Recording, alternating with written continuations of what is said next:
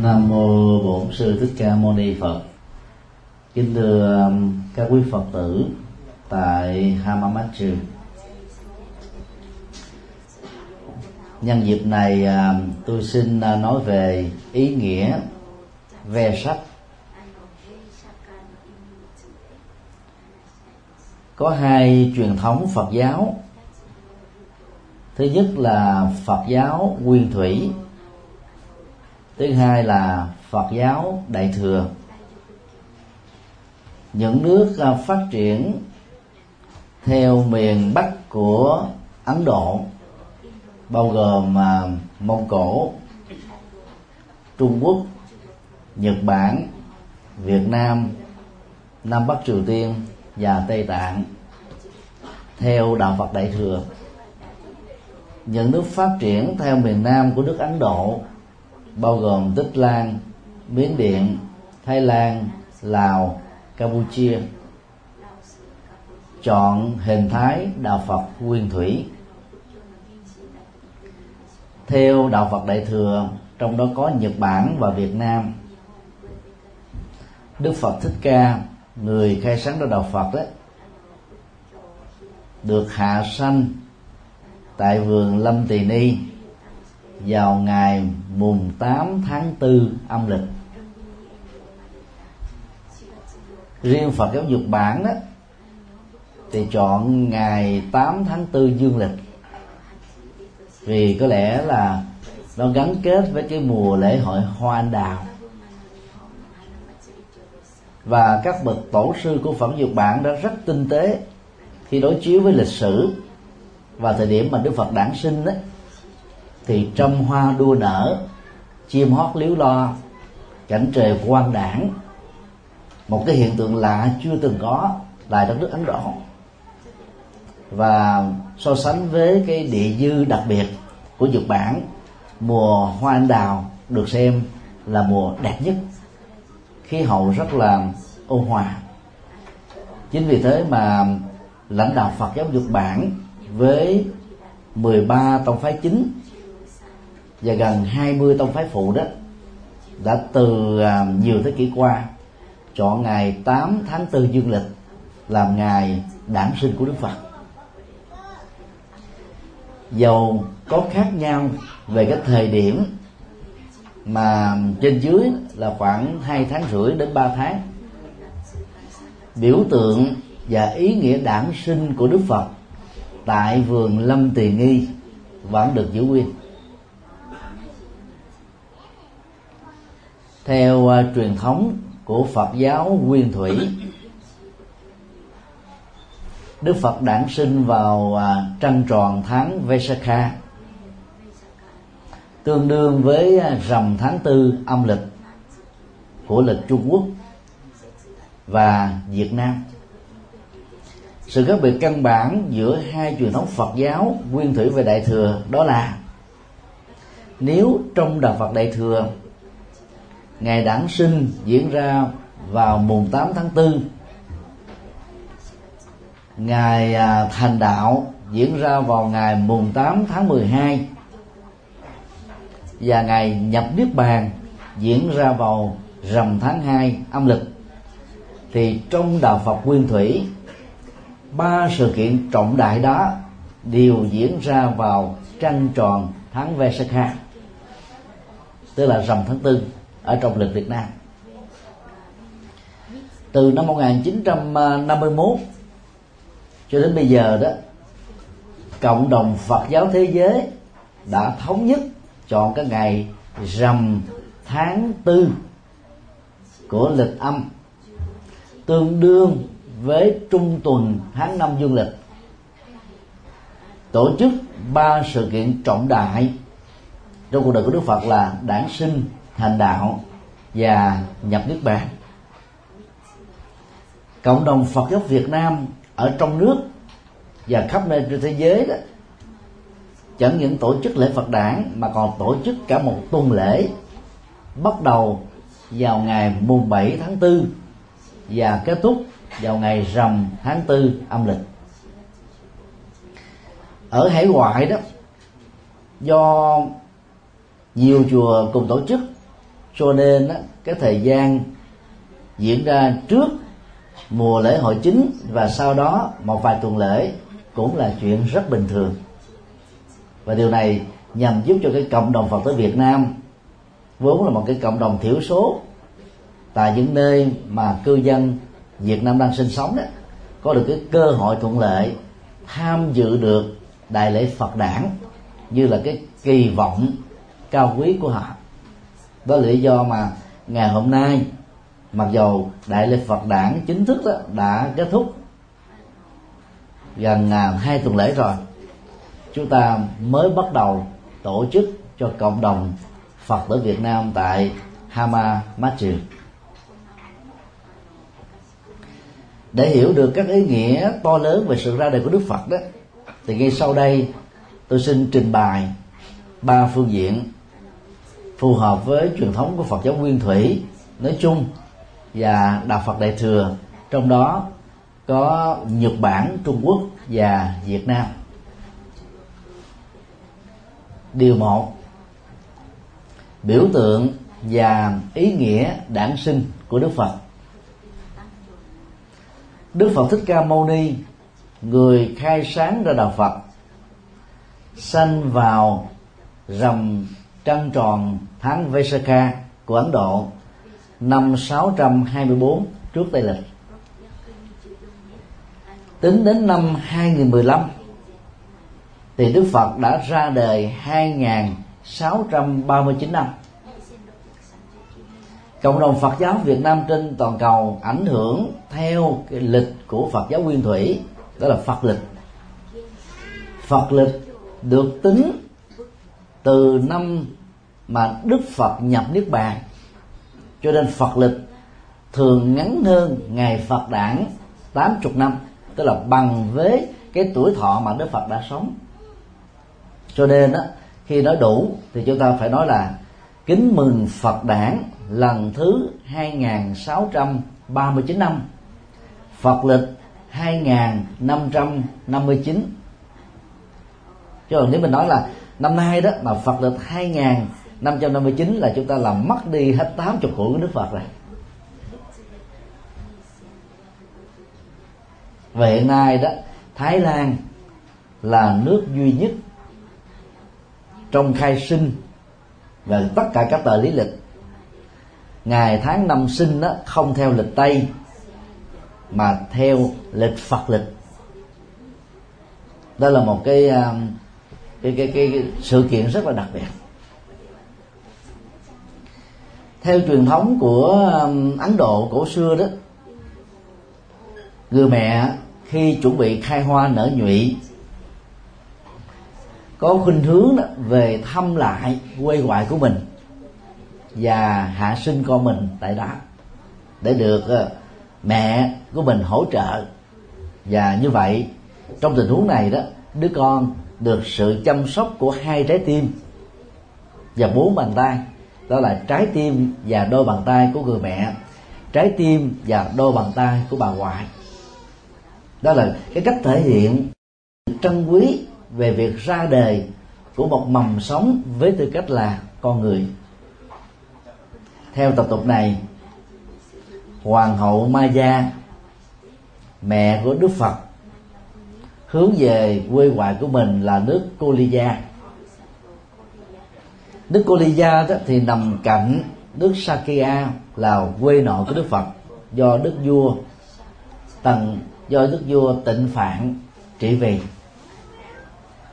Giữa đường, nhìn thấy cảnh vườn ngự uyển, quá đẹp. Hoàng hậu Maya đã hạ giá. Dạo cảnh vườn đôi ba phút bà mới giơ bàn tay vịnh vào nhánh cây vô u.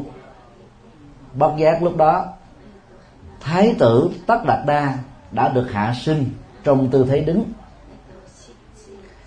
Kinh điển nguyên thủy và đại thừa sử dụng ngôn ngữ biểu tượng, lý giải về cái sự kiện đặc hữu về ra đề của Đức Phật tại vườn Lâm Tỳ Ni như sau. Trăm hoa, đua nở. Và sự ra đời của đức phật đó quý giống như là hoa vô u hàng nghìn năm mới nở một lần. Khi à, đặt chân xuống dưới mặt đất, trong tư thế đứng, thái tử sơ sinh tất đạt đa, tay phải chỉ trời tay trái, trỏ đất. Đi bảy bước về bốn hướng. Đông, tây, nam, bắc. Dừng lại trong tư thế rất trang nghiêm và đỉnh đạt. Thái tử tất đạt đa tuyên bố, thiên thượng thuyên hạ, duy ngã độc tôn. Vô lượng sanh tử, ư kim tặng hỷ. Tạm dịch là, trên trời, dưới đất ta là số một trong vô lượng kiếp. Đây là kiếp cuối. Và sau đó, thái tử trở lại con người phàm, giống như bao nhiêu con người chúng ta. Lúc đó, trên không trung, có trứng rồng, chia làm hai nhóm. Nhóm bốn con, phun nước ấm.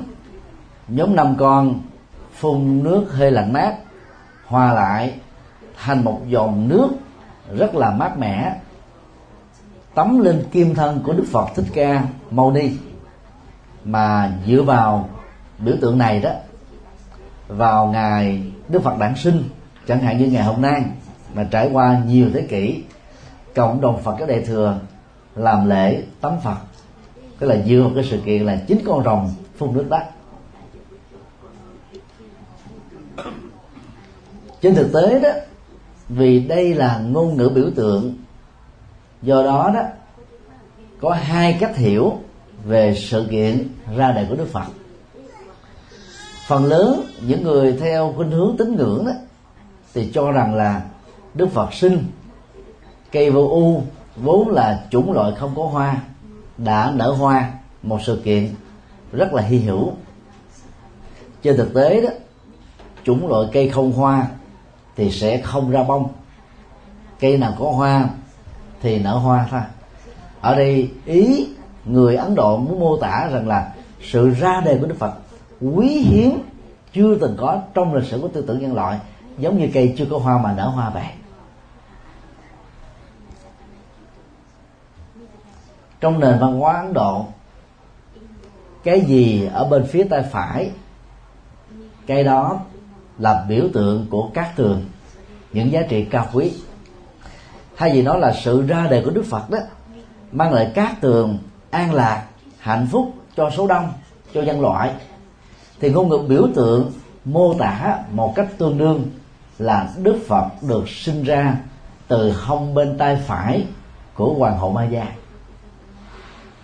Chứ đừng nên hiểu theo nghĩa đen là sang bên tay phải, vì bên tay phải là cái nách mà cái nách thì không phải là bộ phận để khai hoa nở nhụy. Cho nên không thể sanh ra từ đó được. Đạo phật là tôn giáo sử dụng hoa sen làm biểu tượng triết lý.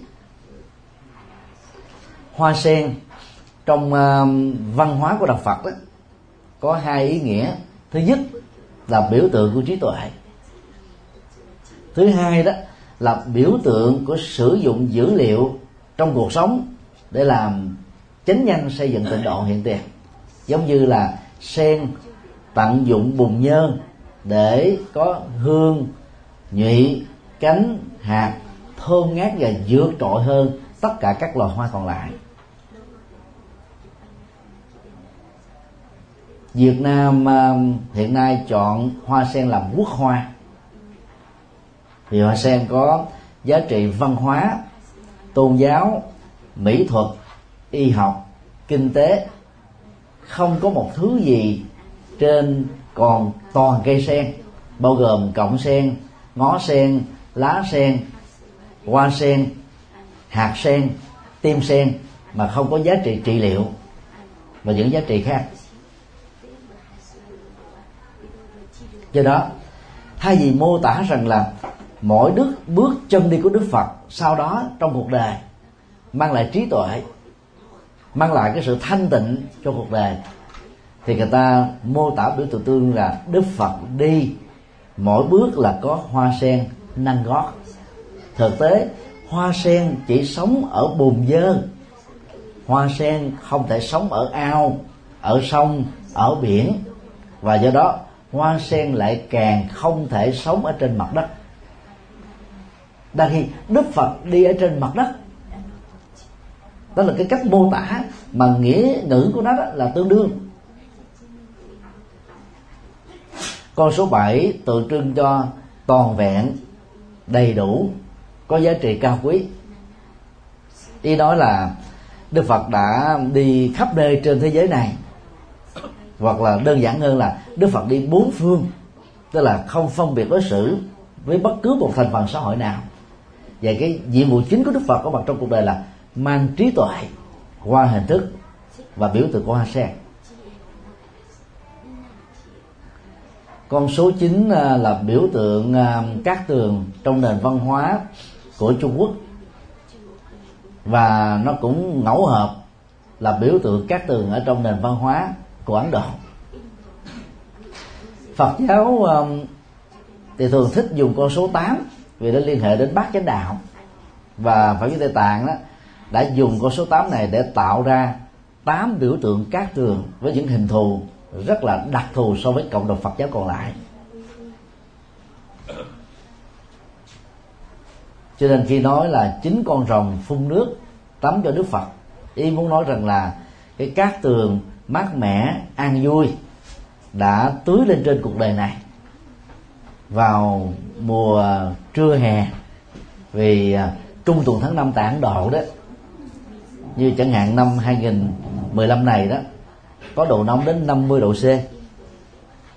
Và vào thời điểm đó đó, năm nào nhiệt độ thấp nhất cũng khoảng là 39 độ C. Cái sự ra đời của Đức Phật nó làm cho cuộc sống của con người trở nên mát mẻ, an vui, hạnh phúc. Cho nên người ta mới dùng cái biểu tượng chính con rồng phun nước giống như tưới cái cái cái hơi mát vào trong cuộc đời nóng bức này. Thế thì chúng ta tự đặt một câu hỏi, tại sao không nói hoạch toẹt rằng là sự ra đời của Đức Phật là mang hạnh phúc cho số đông, lợi ích, phúc lạc, an vui cho cuộc đời, mà phải dùng các cái ngôn ngữ biểu tượng triết lý đòi hỏi đến kỹ năng giải mã phù hợp với văn hóa quán đời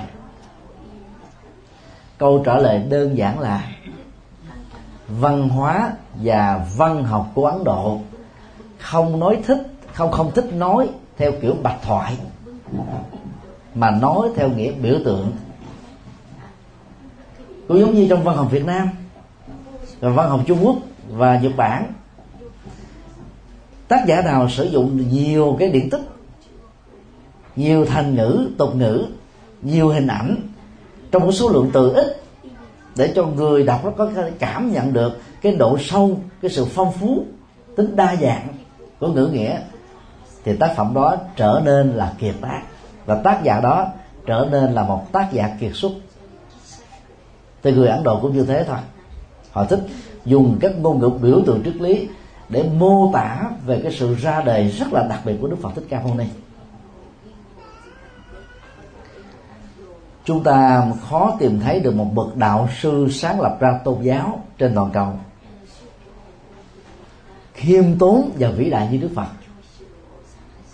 Ngài từ bỏ cái cơ hội làm vua, trở thành một nhà đạo sĩ, ăn mặc một cách rất là giản đơn. Mỗi ngày, từng bước thảnh thơi trên mọi đảo đường để truyền bá chân lý và đạo đức của ngài.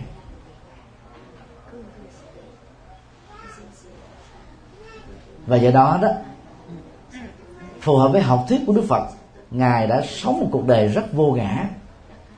Không cống cao, không ngã mạn, bình dân, chân thành, giản dị, dễ gần gũi, dễ tiếp xúc, nhưng mà rất là đáng tôn kính. Cho nên khi mới sinh ra đó, đức phật không thể nào nói rằng là trên trời, dưới đất đó ngài là số một được. Người ấn độ mô tả cái cao quý của đức phật.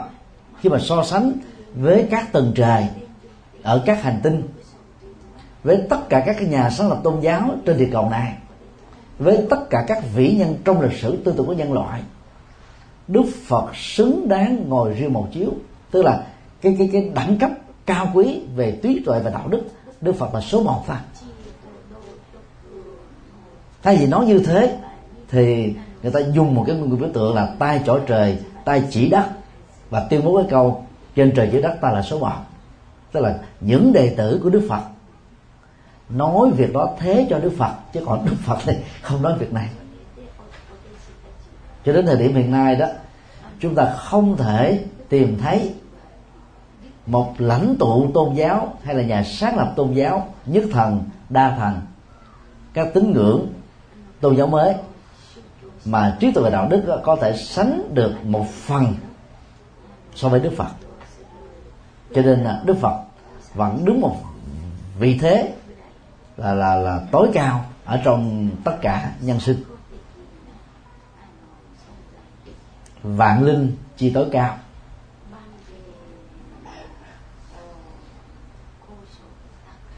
Trong uh, kinh tạng Bali đó có ba hình ảnh nói về ý nghĩa và giá trị ra đời của Đức Phật. Hình ảnh một. Như lật ngửa lên, những gì mà trải qua nhiều thế kỷ đã bị úp xuống.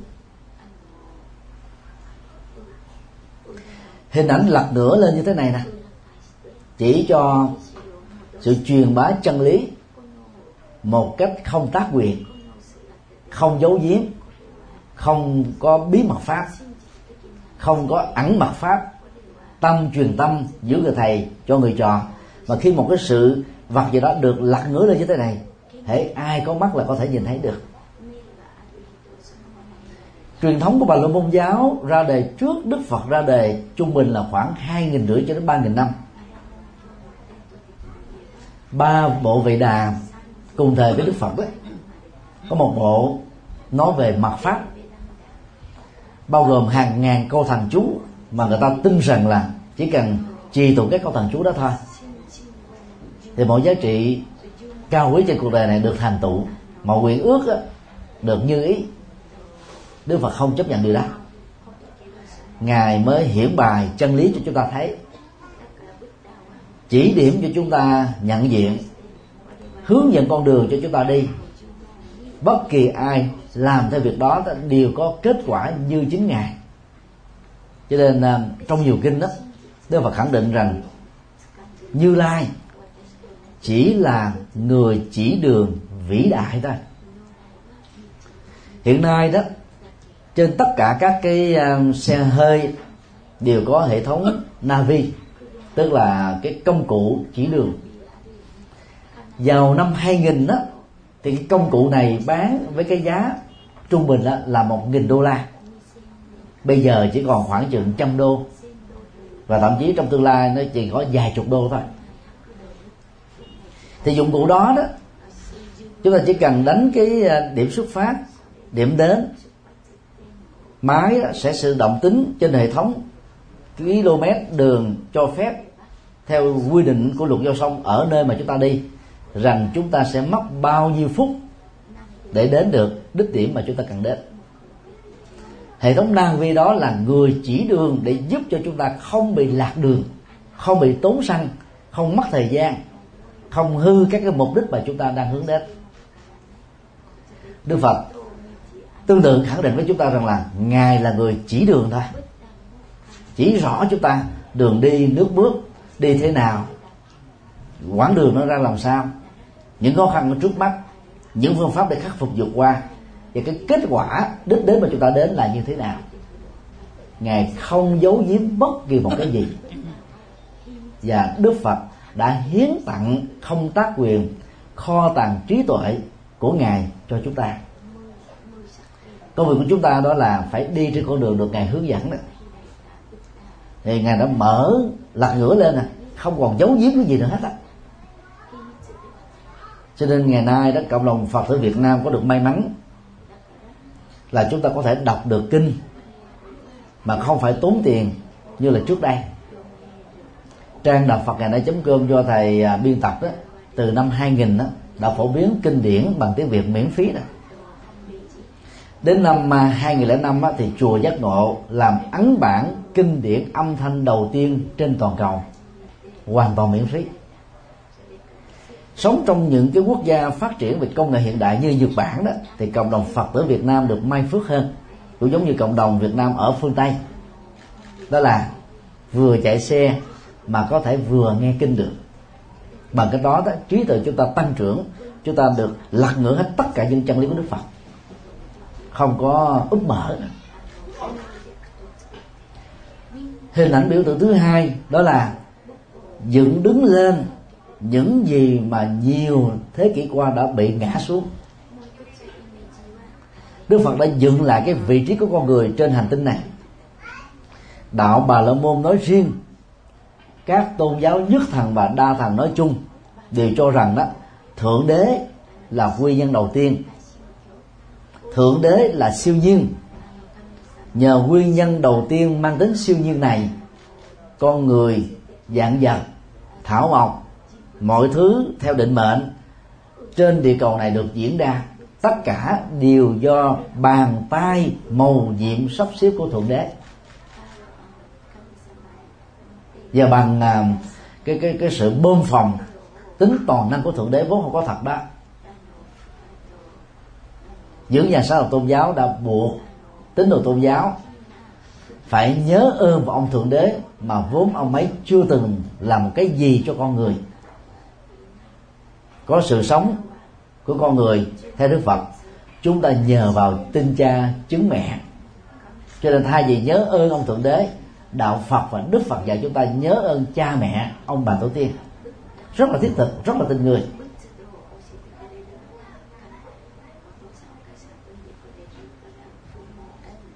Các tôn giáo nhất thần đó, đều à, dựng lên ít nhất là hai cho đến ba đặc điểm của thượng đế đó là toàn năng toàn bi và toàn trí. Toàn năng là tạo dựng thế giới toàn bi là thương tất cả con người nhưng không thể thương con vật. Cho nên cái cái toàn bi đó có giới hạn. Thậm chí trong kinh thánh à, à, cũ ước của do thái giáo và tân ước của thiên chúa giáo và các tôn giáo trực thuộc hai tôn giáo này cho rằng là chúa chỉ cứu độ các con chiên ở trong đàn ra tức là những tín đồ nào đi theo chúa thì chúa cứu và giới hạn hơn nữa, chúa chỉ cứu những tín đồ israel. Do thái thôi, chứ còn không có chức năng để cứu độ tất cả các cộng đồng còn lại. Như vậy là tình thương của chúa là có phân biệt đối xử. Nhưng mà ta cứ bơm phòng làm toàn bi.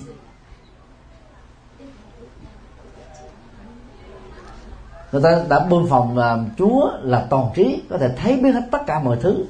Mà thực tế đó hiện nay các cái máy um, khoa học hiện đại đó biết còn hơn con người người ta có thể đoán được là động đất ở chỗ nào sóng thần sẽ xảy ra chỗ nào thời tiết khí hậu các diễn biến trên hành tinh. Thượng đế là hoàn toàn gọi là mù tịch về vấn đề này. Các thống kê xã hội học chúng cho biết về cái dự đoán tương lai. Chẳng hạn như um, à, các nhà xã hội học về dân số đó có thể cho chúng ta biết đó đến năm 2050 nếu không kế hoạch hóa gia đình từ bây giờ thì lúc đó đó hành tinh chúng ta sẽ đạt được cái ngưỡng là 9 tỷ dân. Đó là nạn nhân mãn dẫn đến cái sự đe dọa về tính tồn vong của con người trên hành tinh. Vì cái nguồn tài nguyên thiên nhiên không đủ để chu cấp cho con người. Trong đó có nguồn nước ngọt bị khan hiếm chúng ta chưa từng thấy ông thượng đế ở đâu. Và ông thượng đế nói được những thứ này hoàn toàn không có. Chỉ có con người nghiên cứu, con người khám phá, con người công bố. Đồng thời, với cái việc mà bơm thượng đế về ba tính toàn năng, toàn bi, toàn trí, người ta còn nói rằng là thượng đế đó sanh ra được con người dạng dạng thì thượng đế được quyền giết con người dạng dạng kinh thánh của phần lớn các tôn giáo nói như thế. Sống thần động đất, dịch bệnh theo kinh thánh của ước của do thái giáo, mà thi chúa giáo, tin lành giáo, chánh tông giáo, anh giáo sử dụng lại. Và nhiều tôn giáo khác, bao gồm bà la môn giáo của ấn độ, nho giáo của trung quốc nhân dân đều cho rằng là tất cả các thiên tai là do thượng đế tạo ra. Đối chiếu với hệ luật pháp của con người mang tính nhân bản ấy, cha mẹ được quyền sinh con cái. Nhưng mà cha mẹ nào giết con cái thì phải ở tù lục xương về vì vi phạm nhân quyền và làm cái hành động trái ngược với cái nhân tính. Ở đây đó, thượng đế thông qua kinh thánh đó, cho mình được cái quyền sanh ra con người và giết con người bằng thiên tai. Như vậy nếu thượng đế tạm được gọi là cha và mẹ sinh ra con người, thì ông thượng đế với tư cách cha mẹ đó quá tàn ác. Và luật pháp của con người không thể dung tha thượng đế được. Ở đan mạch, cách đây vài năm đó, có một cư dân đương đơn kiện thượng đế. Thì thượng đế đã giết biết bao nhiêu là con cái của ông ở trên hành tinh này. Tòa án đã thụ lý hồ sơ và cuối cùng tòa án là xử thắng ông ờ, đương đơn này vì thượng đế đã vắng mặt. Đây là một cái cái cái vụ kiện và vụ xử rất là ấn tượng. Và điều đó ông ấy muốn chứng minh rằng là thượng đế không có có mặt, là thượng đế không có thật. Nếu thượng đế có thật, thì thượng đế với toàn năng, toàn bi, toàn trí phải biện hộ rằng ông ấy là cha đẻ và ông ấy là thương con cái của mình và ông ấy không vi phạm cái tội giết các con của mình. Rất may là thượng đế vắng mặt chứ thượng đế mà có mặt thì kiểu đức thượng, thượng đế xấu hổ.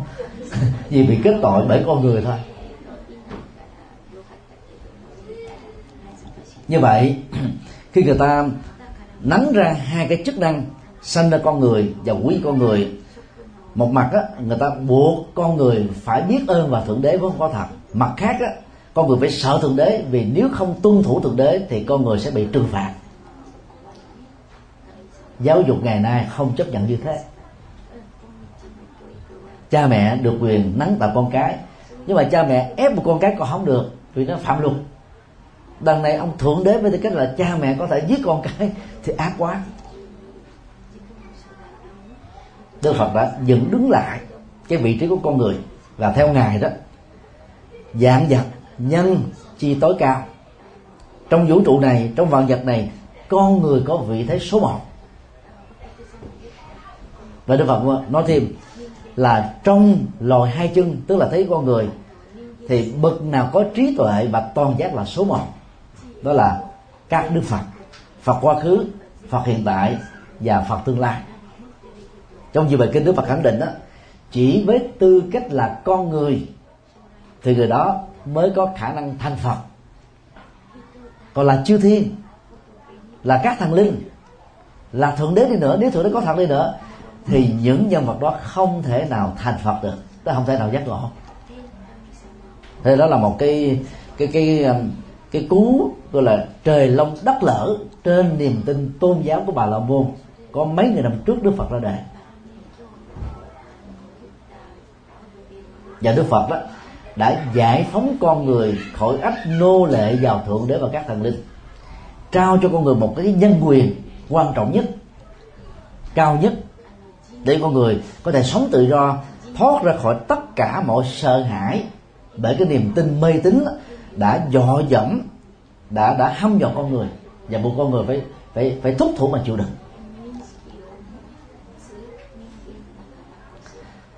Hiện thứ ba là như đem ánh sáng vào trong bánh mà người có mắt á, có thể nhìn thấy được mọi vật.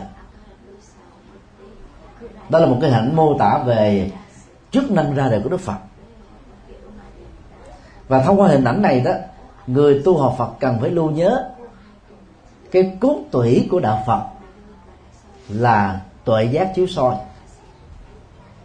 Con người hơn được các loài động vật là nhờ phát triển ý thức trong các loài động vật đó, thì loài cá heo có chỉ số IQ hơn con người. Nhưng mà con cá heo đó kém hơn con người về các phước báo còn lại đó là không có đôi chân không có đôi tay hệ thống truyền thông bằng cái miệng đó bị giới hạn. Và thế giới mà nó sinh sống là ở dưới nước đa khi con người có thể sống trên bờ ở dưới nước trong hư không dưới lòng đất. Và bằng những phước báo này do cái phát triển ý thức xã hội mà nên con người vẫn vĩ đại hơn rất nhiều lần so với con cá heo. Đối với các loài động vật còn lại đó khỉ vượn đó là có cái cấu trúc mà hai chân đầu của nó đó nó dần giống như là hai tay của con người.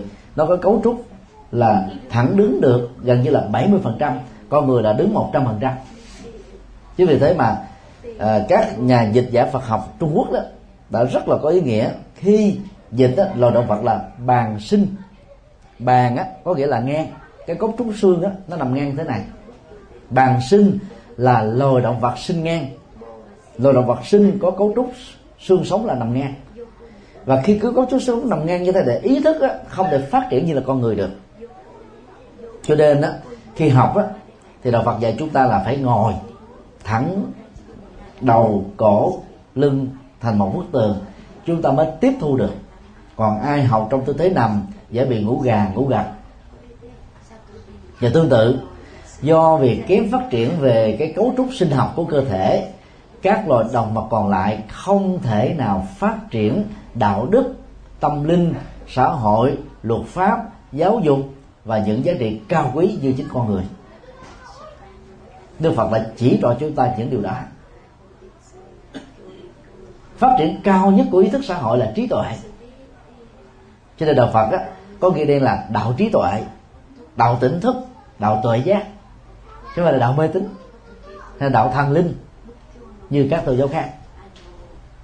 Do đó đó cái công việc của đức phật đó là dẫn chúng ta tận tay chỉ chúng ta thấy tận mắt khuyên chúng ta hãy tự đi vì cũng giống như một bác sĩ đức phật không thể cung cấp sức khỏe và tuổi thọ cho mọi người Đức Phật chỉ cái cách sống tốt đẹp để con người được khỏe mạnh, tuổi thọ, hạnh phúc và bình an. Vậy thôi. Cho nên đó, giống như là mang ánh sáng vào trong bóng tối. Hãy ai có ánh sáng người đó không bị vấp ngã, không bị té, không bị mù mờ, không bị quan tưởng, không bị sợ hãi.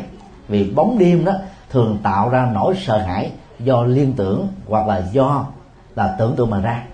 Còn trong ban ngày đó thì chúng ta ít khi nào mộng tưởng lắm. Và hình ảnh đó, đó Đức Phật muốn nhắn gửi rằng là cái cái cái chức năng quan trọng nhất của Đức Phật đó là tặng cho chúng ta kỹ năng trí tuệ ta.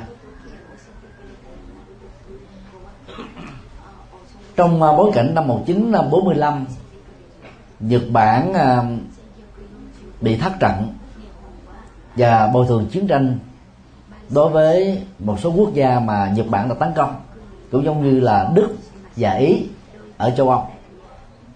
Việt Nam lúc đó là nạn nhân của chiến tranh và Việt Nam và Nhật Bản là hai nước ở giai đoạn đó là gần như cái hoàn cảnh về tài chính, kinh tế là rất là bi đát. Chưa đầy bảy chục năm với sự ờ, lãnh đạo đặc biệt của Minh Trị Thiên Hoàng mà Phật giáo Nhật Bản đã phát triển đến đỉnh cao. Và đất nước Nhật Bản đã trở thành là một trong những đất nước phát triển về kinh tế, khoa học kỹ thuật nhất nhì của toàn cầu. Là nhờ cái cái chắc xám của người Nhật Bản, và chắc xám đó đã giúp cho người Nhật Bản có được phương pháp, từ phương pháp nó tạo ra công nghệ hiện đại, kỹ thuật số, mà các quốc gia khác, bao gồm như Mỹ đó, cũng phải chào thua thôi như vậy, cái giá trị của trí tuệ đó, nó làm cho con người vượt trội hơn những con người đồng loại. Nên tu học Phật đó, chúng ta phải cố gắng là thừa hưởng cái gia tài trí tuệ mà Đức Phật đã mang ánh sáng trí tuệ vào trong bóng tối. Để giúp chúng ta không còn vô minh, ngu dốt, mù chữ, sợ hãi, khổ đau, bế tắc. Đó là ba hình ảnh nói về sự đản sinh của Đức Phật. Điều hai, ý nghĩa hành đạo của Đức Phật dưới cội Bồ đề. Theo văn học của Phật giáo Trung Quốc, Nhật Bản và Việt Nam ảnh hưởng theo đó. Thì Đức Phật đi xuất gia vào năm ngày được 19 tuổi xuân.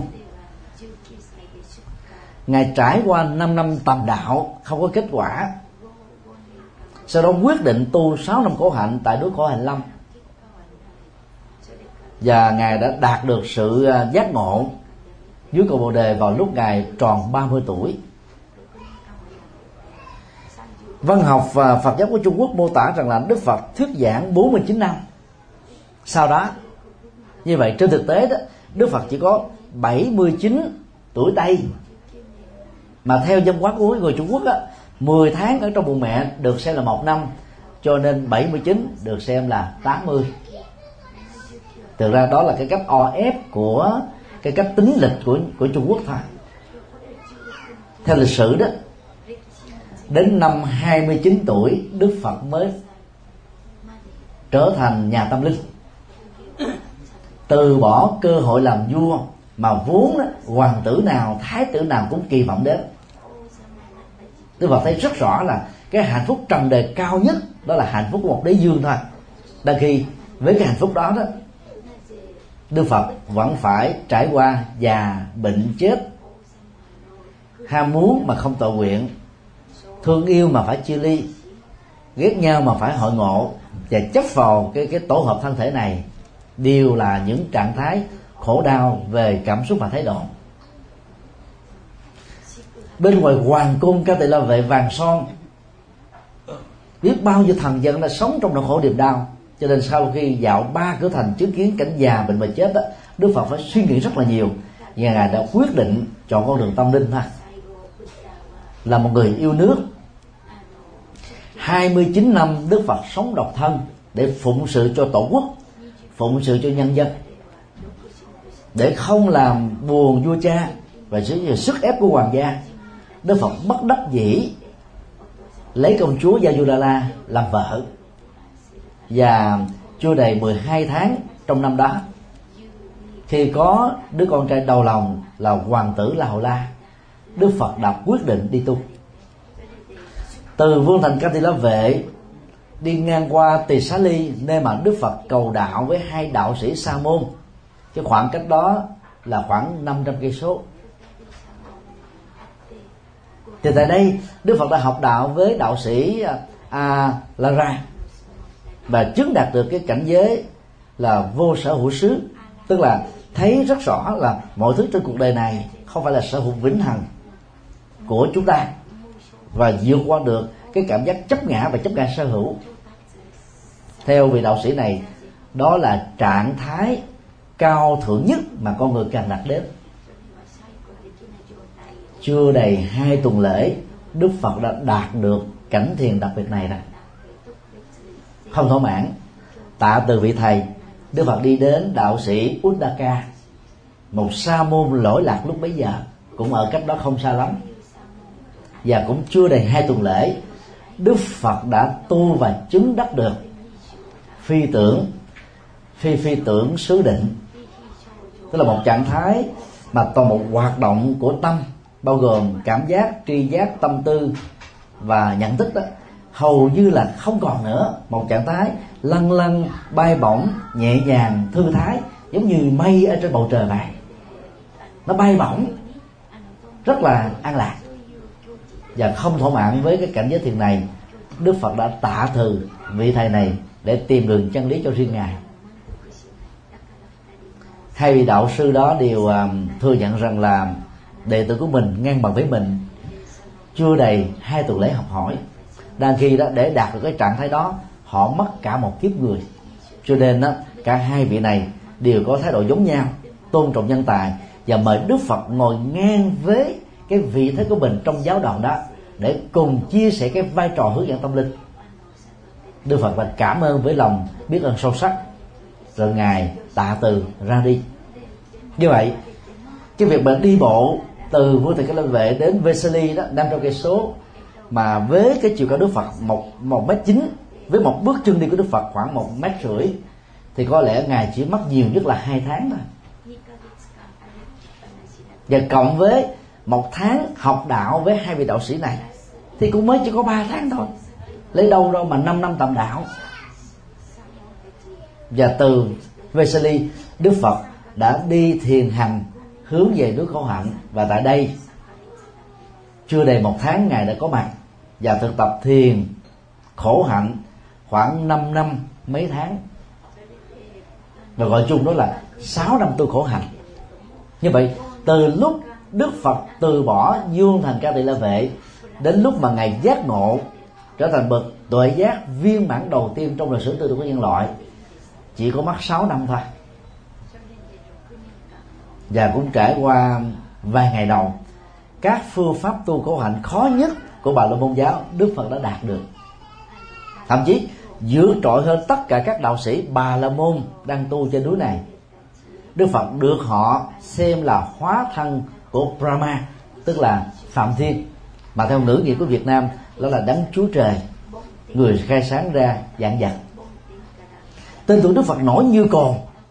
Nhưng đức phật nhận thấy rất rõ rằng là cái danh nghĩa cao quý là hóa thân của thượng đế đó không làm cho ngài được hạnh phúc cái kết quả tu tập khổ hạnh bà la môn đó mà hiếm có người nào đạt được ngài đã đạt được cũng không mang lại cho ngài sự an lạc.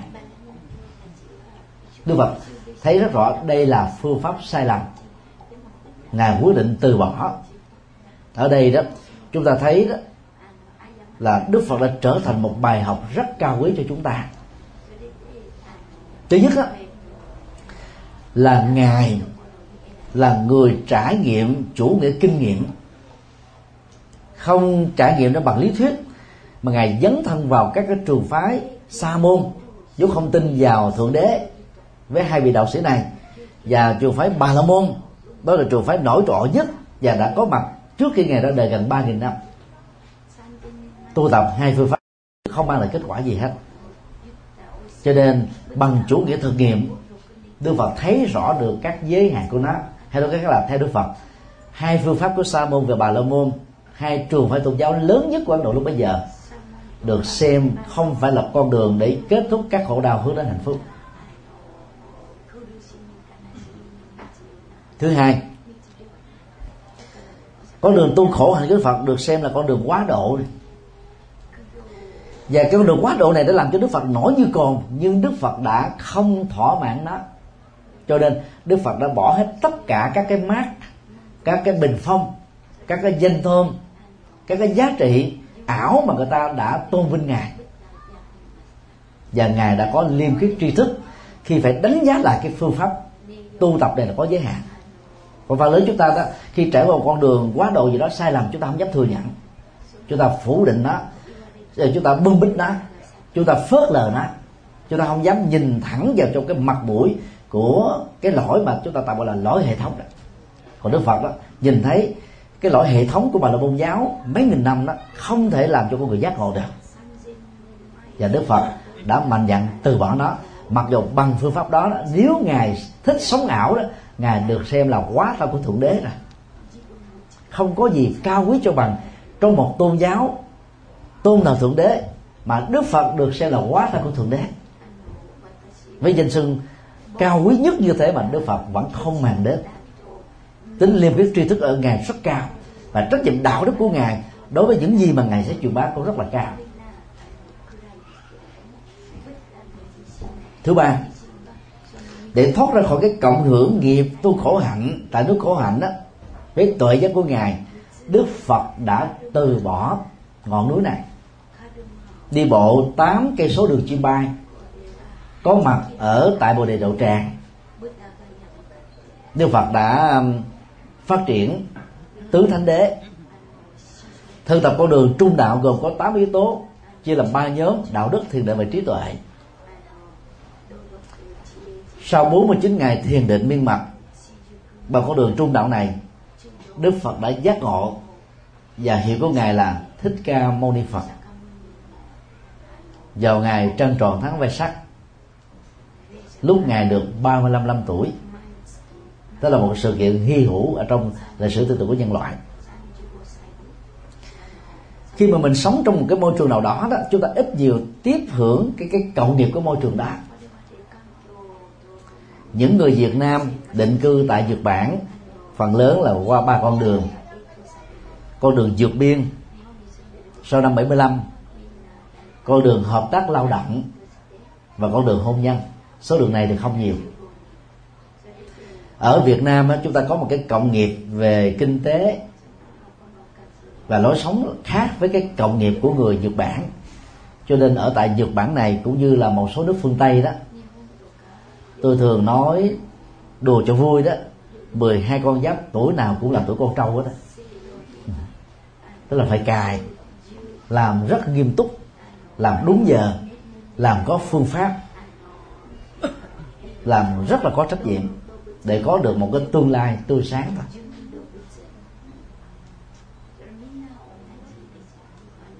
Như vậy là cộng đồng người Việt Nam sống tại Nhật Bản đã, đã thay đổi cái công nghiệp của mình.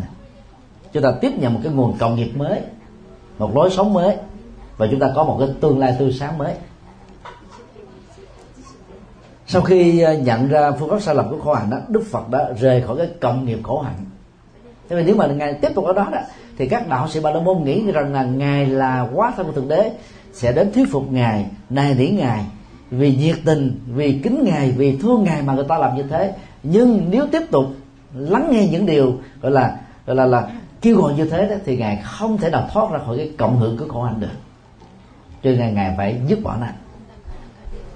Nói một cái khác là thay đổi môi trường sống là thay đổi cộng nghiệp mà khi cộng nghiệp thay đổi đó, thì các biệt nghiệp vốn là những cái hành động rời rạc, mang tính cách là có ý thức hay là vô thức, bắt đầu được thay đổi theo.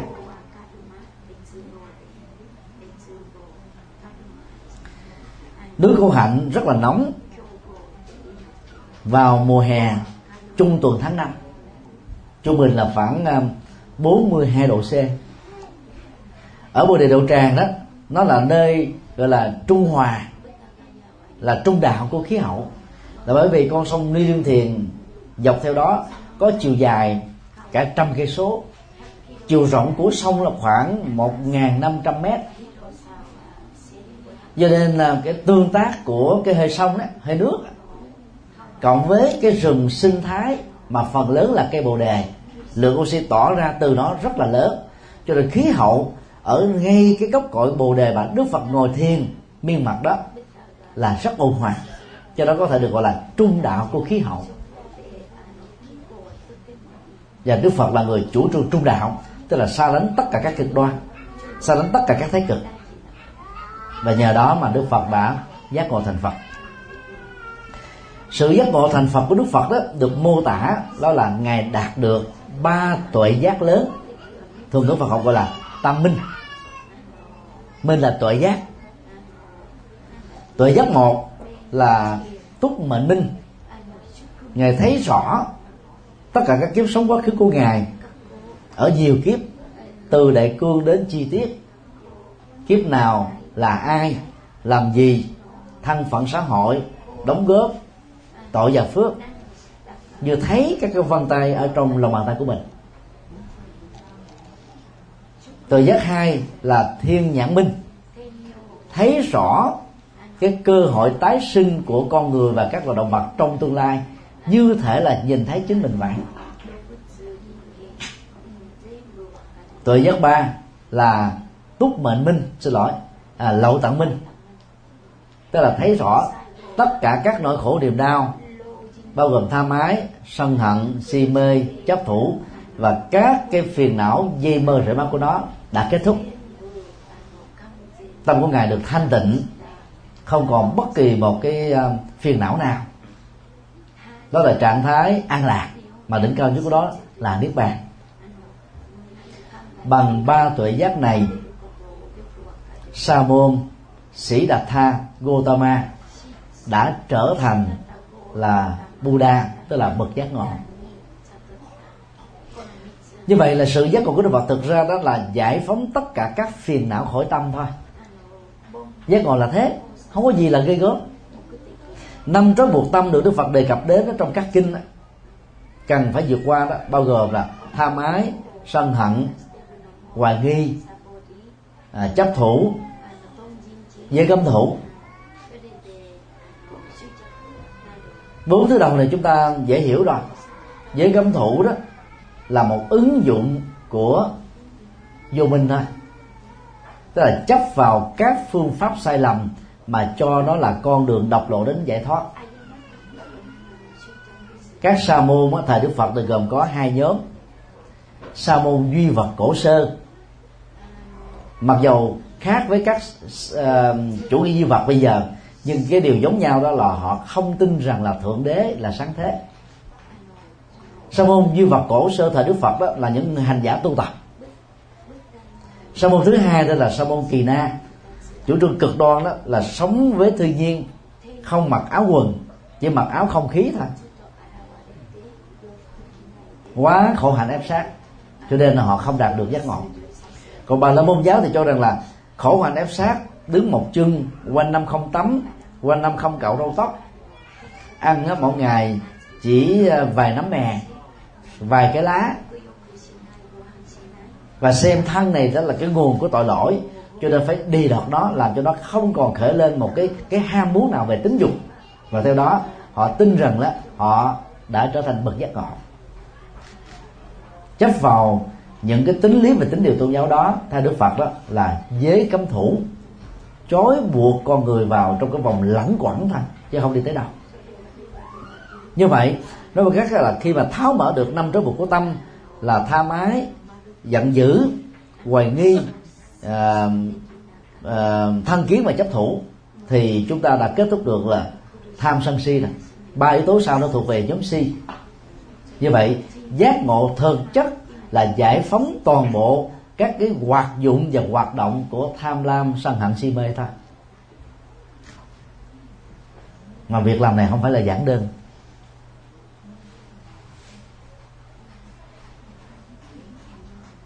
Do đó đưa vào ý nghĩa thành đạo của đức phật đó, những người phật của chúng ta phải làm thế nào đó để chúng ta giải bớt đó là những cái cố chấp, giải bớt và kết thúc càng tốt tất cả các tâm tham. Tâm tham ích kỷ, tâm tham lợi ích nhóm, tâm tham ái, nhân dân còn sân hận thì có rất là nhiều loại, nặng nhất là giết người qua các hình thái chiến tranh. Kế đến là ẩu đả, mâu thuẫn, xung đột, va chạm, loại trừ, nổi loạn, bất đồng, bất ý kiến, không hợp tác và thể hiện qua sắc mặt, lời nói, hành động cụ thể. Còn si mê đó là thiếu hiểu biết về nhân quả, thiếu hiểu biết về tái sinh, thiếu hiểu biết về tiềm năng giác ngộ thiếu hiểu biết về phương pháp.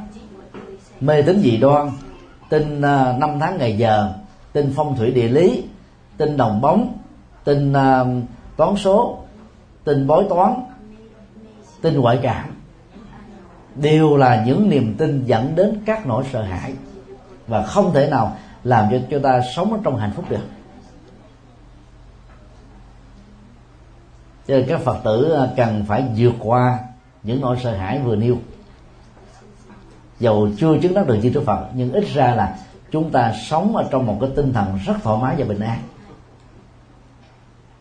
Điều ba, ý nghĩa nhập niết bàn. Mùa ăn cư cuối cùng, năm ngày được 80 tuổi, theo Phật giáo Nguyên Thủy đó, Đức Phật ở tại Vesali. Đức Phật tuyên bố với tất cả các đệ tử của ngài rằng là ba tháng sau khi mãn hạ đó, ngài sẽ qua đời ở Kusidaga từ Vesali hướng về Kusidaga là hơn hai trăm mấy chục cây số. Đức Phật đã đi thiền hành. Tin ngài sẽ qua đời đã làm cho đó hàng vạn người ở Tỳ đi tùy tùng theo Đức Phật. Được khoảng 65 cây số đó, thì Đức Phật mới dừng chân lại ở một cái làng tên là Kesaria và người ta đã quay quần xung quanh Đức Phật. Một rừng người. Dĩ nhiên thời đó thì không có um, âm ly để khuếch đại âm thanh như bây giờ. Đức Phật nói cho một cái nhóm tinh hoa tức là những người có cái cái bộ nhớ tốt đó. Một cái đường kính khoảng chừng vài chục mét theo những cái vòng tròn đồng tâm. Sau đó những người đó mới à, truyền đạt lại cho hàng vạn người có mặt. Và tại đây đó Đức Phật đã tặng cái chiếc bát của ngài cho dân làng ở Caesarea và khuyên họ đừng đế, đừng đến nỗi là bi thảm về sự ra đời về, về, về sự ra đi của Thế Tôn. Đức Phật khuyên họ hãy quay trở về nhà hòa nhập với đời sống bình thường đi đừng có khổ đau. Còn à, sanh già bệnh chết đó, đối với cuộc sống này là một quy luật này Đức Phật cũng không tránh khỏi quy luật đó được. Dựa vào à, cái cái việc mà tiếp nhận bác đó mà cư dân làng ở Caesarea đã dựng lên một cái tháp mà vào thế kỷ thứ ba tức là ba thế kỷ sau đó thế kỷ ba trước lịch đó vua Asoka đã dựng lên một cái tháp mà tương truyền đó vẫn tồn tại cho đến bây giờ. Và tháp này được xem là cái tháp cao nhất tại hiến độ hiện nay được khai quật chưa đầy hai chục năm nay.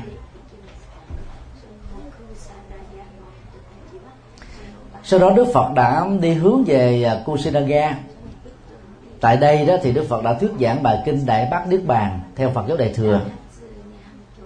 Và đồng thời đó, trước khi nhắm mắt liền của đề, Đức Phật đã giảng bài kinh Di giáo, những giáo huấn cuối đời, hay còn gọi là kinh Di chúc.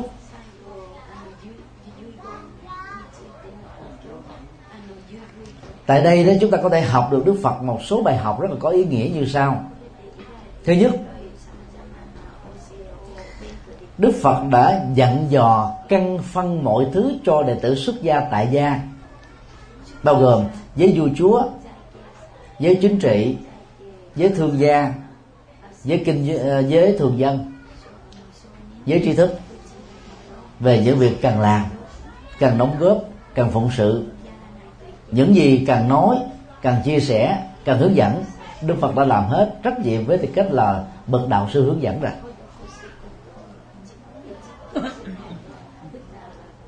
Và học theo điều này đó là những người với vai trò là cha mẹ hay với tư cách là cá nhân đó, chúng ta cũng cần phải căng phân cho con cháu của mình khi mình còn khỏe.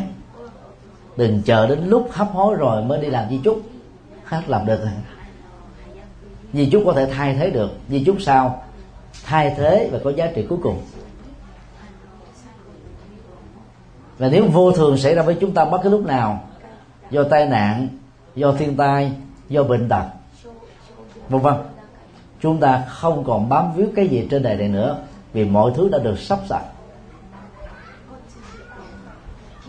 Còn không khéo đó đột tử sẽ đến.